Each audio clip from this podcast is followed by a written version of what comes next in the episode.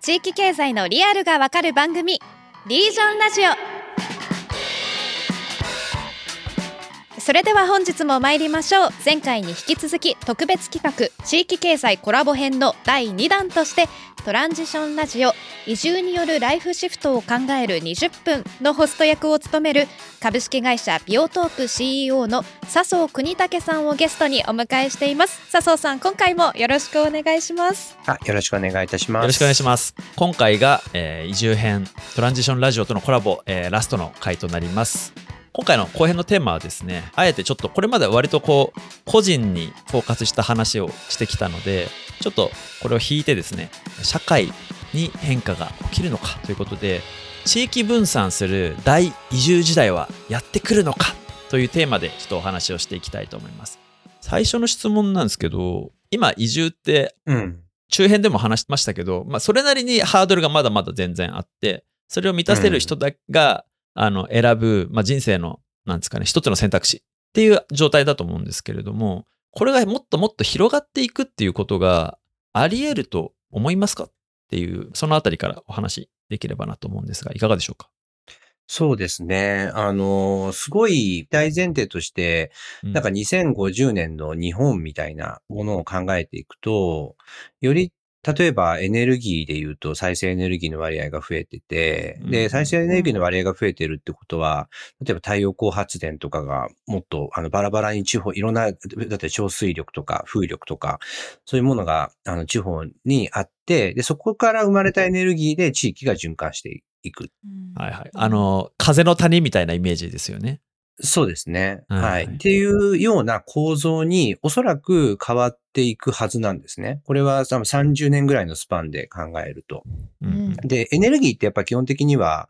一つ、まずトリガーとして、社社会のインフラの形を作る OS なので、そこの形が変わっていくことで、分散型っていうところに、まず、えー変わっていきうるのではないかっていうのは一個変化かなとは思っているんですけど、ど。ど。とはいえ、おっしゃる通り、えっ、と、なんだかんだ言って、コロナ後に、えっ、と、一時的に、えっ、と、地方移住って増えたけど、ちょっとまた最近、あの、東京でまた戻っていっているっていう流れもあるんですよね。で、地方に潜在的に移住したい人はいるけど、まあ、大体、あの、それができない理由って、まあ、いくつかあって、うんその、今で言うと、例えば大企業の人とかが、あの、かなり地方移住を始めると、それだけでもかなり方向変わると思うんですけど、そうですね。基本的に大企業の、えっ、と、働き方が、えっ、と、オフィスに戻っていくかどうか、まず。なんか NTT みたいに完全に自由化しちゃいましたみたいなところもあれば、うん。商社みたいに完全にもう戻してるところもあるので、なんかここの割合がどれだけ増えていくかっていう変数が一個まずあるのと、もう一個僕大きいなと思うのは、地方の受け入れ側での、えっ、と、家とか、えっ、と、うん。賃貸物件とかの供給がないんですよね。はいはいはい。リアルうんな。あの、空き家がこんなに増えるよって言ってるのに、実は地域には家がない問題ですよね。えーそうなんです。だから移住を促進したいんだけど、えっ、と、で、そのそういう人っていきなり家買わないうんですし大体まず賃貸で借りたいと思うわけですよね、お試しで。なんだけど、大体賃貸物件が圧倒的に不足していますっていうところがほとんどで、うんうんうんで、ここの部分の供給が解消されて、うん。で、あの、そこにある程度質の高い賃貸物件が供給できる流れが出てくると、今の流れでまた、あの、自由になった人が移住したいっていう人の割合がまた増えてくると思うんですけど、うんうんうん。今のところ僕の感じるボトルネックっていうのはそこの、あの、賃貸物件がどのぐらいクオリティの高いものが、それぞれの地域が頑張って用意できるかってところなのかなと思ってますね。なるほどなるほど。確かに笹生さんはその軽井沢でお家探される時困ったりはしませんでした？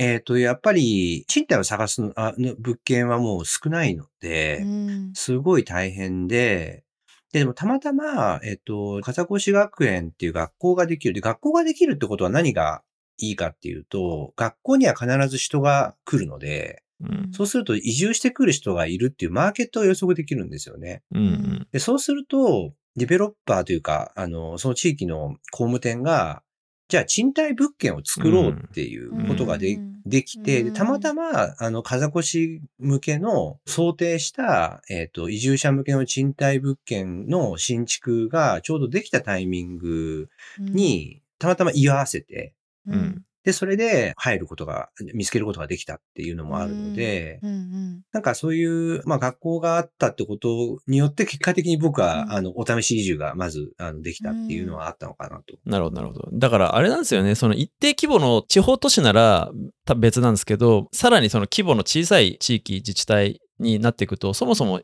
その外部流入があるっていう想定があんまされてないんですね。そうなんですよ。うん移転者が来るっていう前提がないから、だそこは結構、まあ、ボトルネックになっていくっていうか、まあ逆に言うと、機会を逃す自治体からからすると、機会を逃してしまうあ要因になるっていうことですね。でもなんかやっぱり大きいのは、その企業側の変化、リモートワーク OK にするのか、それともオフィス回帰なのかで言うと、そのビッグテックは今結構オフィス回帰うん。にしていて、でもあれは実はそのリストラのためにむしろやってるんじゃないかみたいな、そういう心理戦なんじゃないかみたいな話もあって、僕もどうなるのかなっていうのはそこはわからないんですけれども、佐藤さんって、その、いわゆる大企業のその組織デザインとかもあの関わられたりするじゃないですか。うん。そういう視点から見て、その日本企業がいろんなとこで働くとか、人がその分散していくっていうことを許容できるかどうかというか、そういう思考になっていくかどうかっていうと、そこはどう思われますか？えっ、と、すごいつまんない答えで恐縮なんですけど、うんえっ、と、やっぱり二極化するだろうなと思いますね。うん。ダメなところはかなりオフィスに戻っていくでしょうし、うんうん逆に、えっ、と、自由にするとこは徹底的に自由にしていくっていう、えっ、と、セグメントが生まれるんじゃないかと思ってなるほど、なるほど、ど。なるほど。で、そうなると何が起こるかっていうと、働き手側は、実は、あの、やっぱり自由な方が絶対いいので、うん。オフィスに戻れって言われたら辞めるって言ってる人も結構いるんですよ、自分の周りでは。はいはいはいはいはい。それでいい人材をより獲得していくっていう戦略に多分なるでしょうし、うんそこのいい人材を獲得していく戦略としてそれが機能していくと、多分それに追随する企業が増えてくるっていう、うんそういう流れになっていくんじゃないかなと思いますね。そうやってある種マーケットが二分されるわけですね。そう思います。う。うんん実際ありそう。ただ、ちょっとこれ、僕もわかんないんで、あえて、あの、そのまんま質問しちゃうんですけど、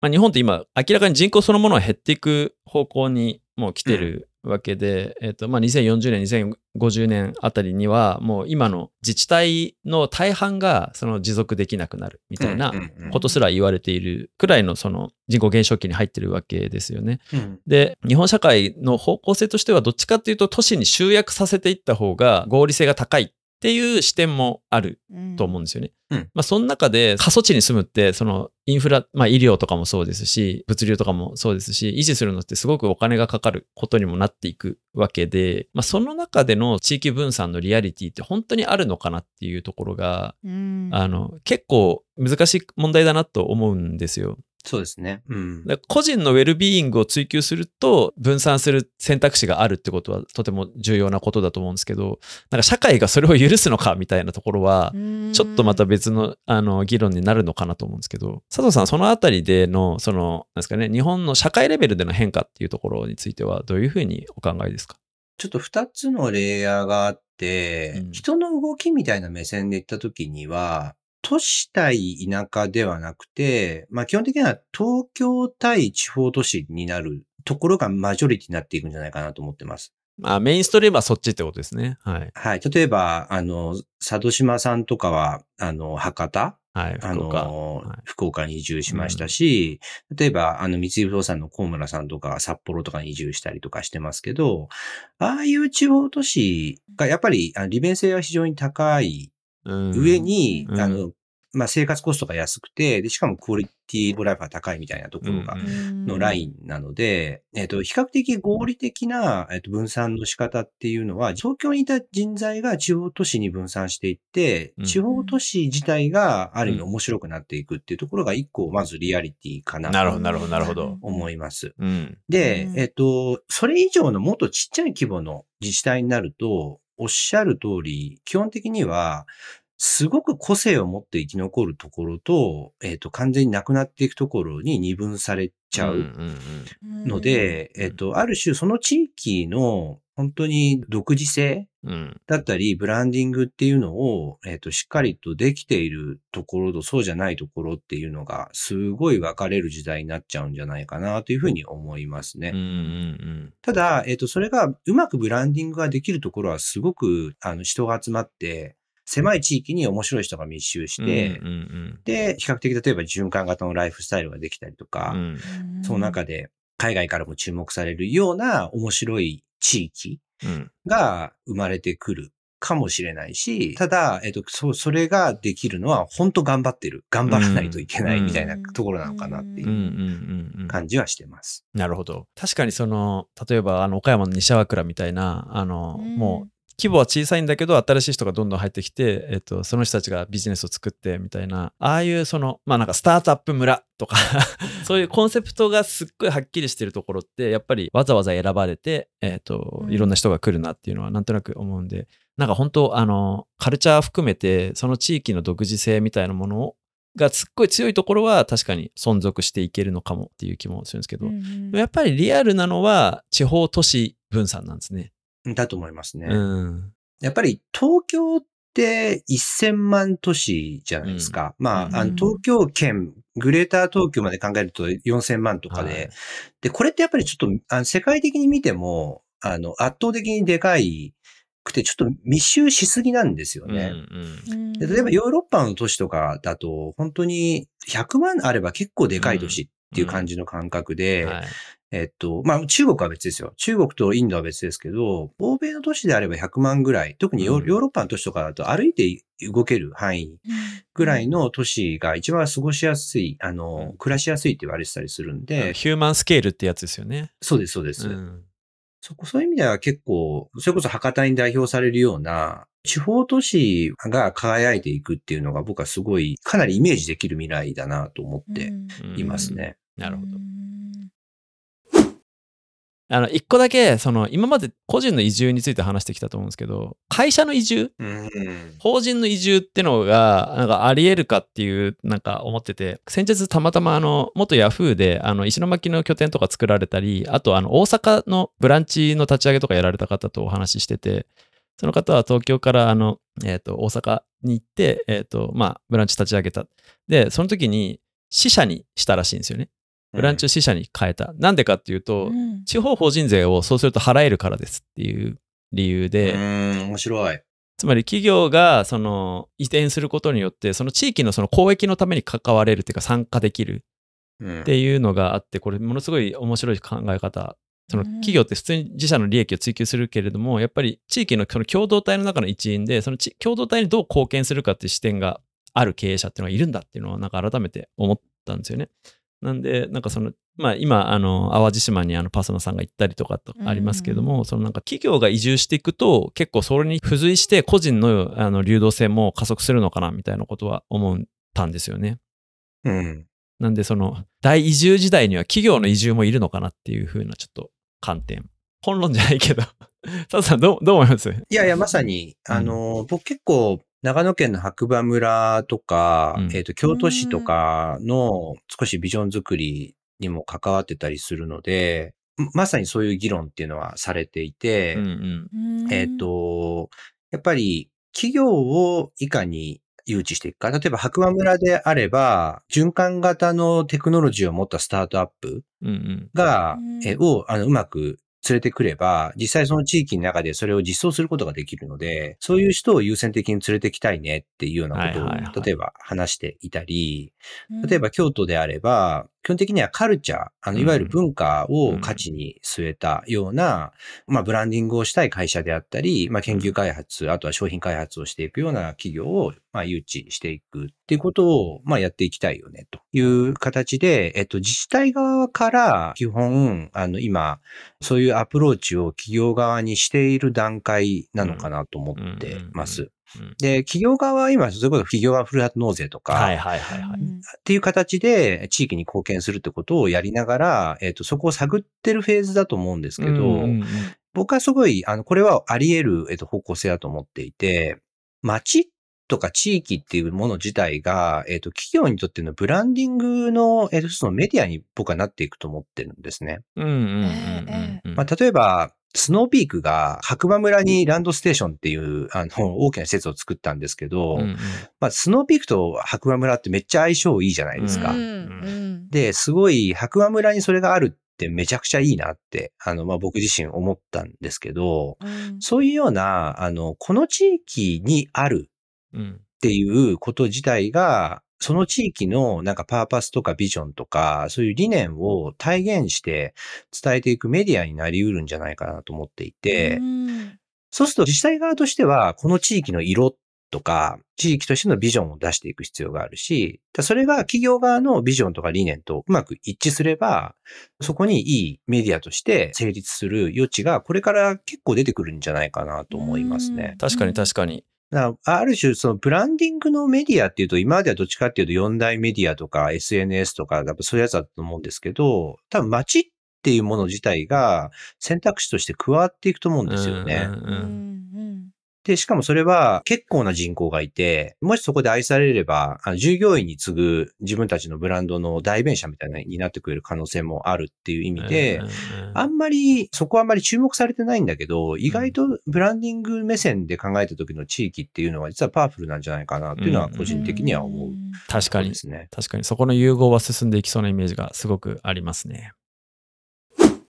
まあこれちょっとなんか最後の締めっぽいあの質問にはなるんですが、移住って誰のためにするんですかっていう、なんかあのすごいバクッとした質問なんですけど、そのトランジションをするっていうのは、個人の幸せ、幸福を上げるためなのか、それともそれ以外に何かあのゴールというか目的があるのか、ちょっとなんか抽象的な質問で恐縮なんですが、なんか結構いろんな人がいろんなあの場所に住むとか分散するっていうことのインパクトって意外とでかいなと思ってて、うん。この移住しようとかっていうのを例えばまあ我々が 言ったとして、それは何に帰結するのかっていうところをちょっと改めて言葉にしておきたいなと思いまして。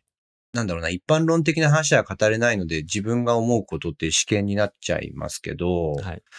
今ってあの人生100年時代とかって言われるじゃないですか。うん。はい。で、例えば自分のキャリアだけ見ても、例えば60年とか仕事するんだとしたら、えっと、まあ、ぶっちゃけ10年もしたら飽きるん、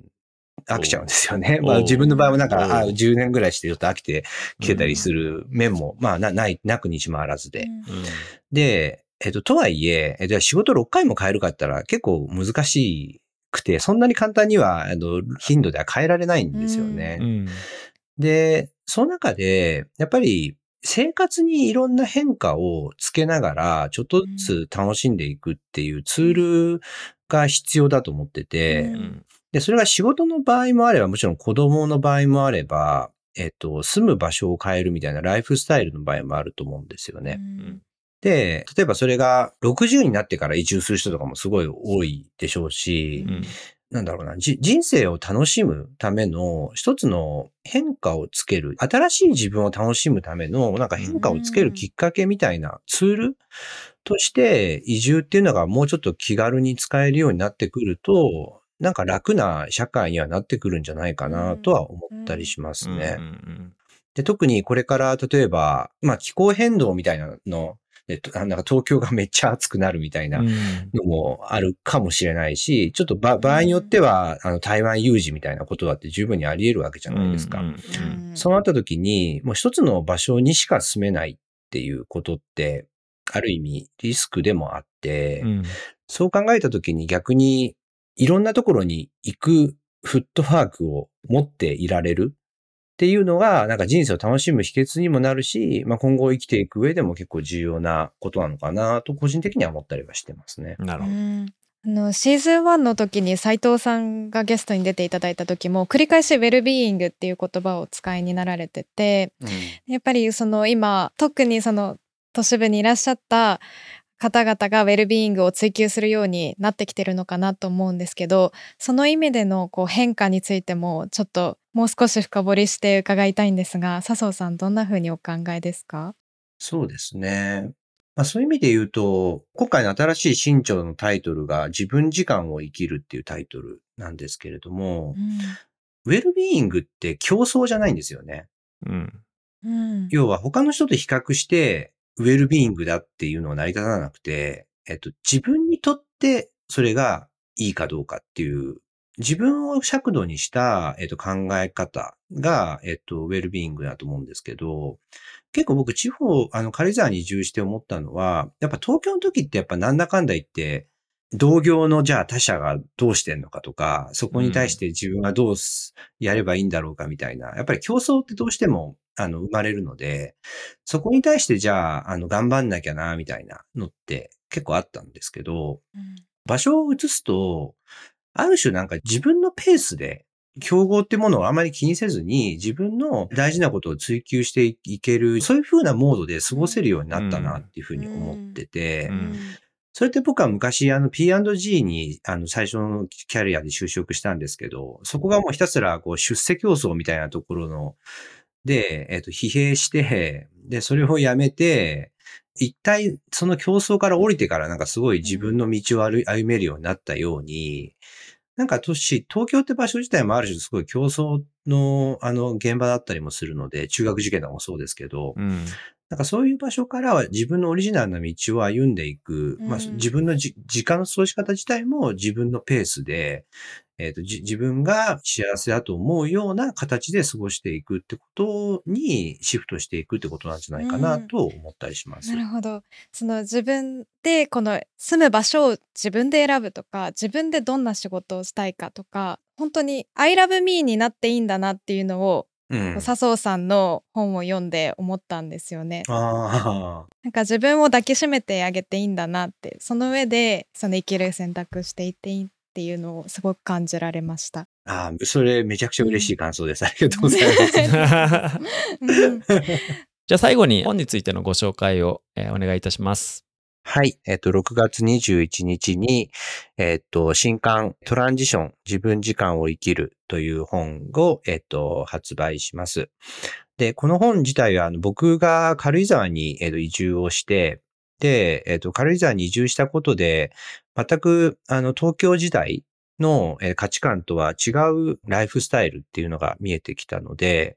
えっ、と、それをなんとか、なんかもやもやと思った時に、えっ、と、軽井沢初の出版社である浅間社の、えっ、と、坂口さんという方とのコラボレーションで、自分たちが感じているこういう地方移住の魅力だったり、それが人生に与える影響の可能性みたいなものをうまく言語化して、それをあの伝えたいなと。いう思いで、えっ、と、書いた本です。いわゆる移住イケてる本じゃないです、ぶっちゃけ。うん移住をするってことは、あの、単にいい悪いじゃなくて、大きな価値観の変化。それは時間の感覚の変化であったり、さっきのウェルビーイングだったり、競争型からウェルビーイングっていう変化を伴うものなんで、そういうものっていうのが、ライフスタイルってどうなんだろう？そういうのって興味あるのかなって。なんか一定数の方で、そういうことに興味持ってる方っていらっしゃるような気がするので、そういう方に届いたら、今のなんか、あの、都市生活をしてて、ちょっとなんかモヤモヤしてる、あの人とか、ぜひ読んでいただけたらなというふうに思っております。さあそんな新刊についてなんですが今回のリージョンラジオとトランジションラジオのコラボを聞いてくださっている皆さんに特別なプレゼントのお知らせです。6月21日に発売される笹生国武さんの新刊トランジション自分時間を生きるのサイン本を視聴者の中から抽選で3名様にプレゼントいたします。ご希望の方はツイッターにハッシュタグリージョンラジオハッシュタグトランジションラジオをつけて感想とともに笹生さんの新刊プレゼント希望しますと書いて投稿してください。6月6日まで受け付けています。それでは笹生さん本日はありがとうございました。あ、楽しい時間をありがとうございました。ありがとうございました。あり。がとうございました。おしまいに番組からもお知らせです。リージョンラジオは地域で活躍するイノベーターとともに地域経済のリアルと未来を探っていく番組です。番組へのご意見ご感想をお待ちしています。ぜひハッシュタグリージョンラジオでツイートいただけると嬉しいです。えそして現在7月から開始予定のシーズン2準備期間中のためコラボ編は週1回毎週月曜日の配信となります。また次回からはコラボ編第3弾として新たなゲストが登場します。テーマは地域の編集です。1週間お休みをいただきまして次回は6月12日月曜日に配信する予定です。ぜひお楽しみに。それではまたお会いしましょう。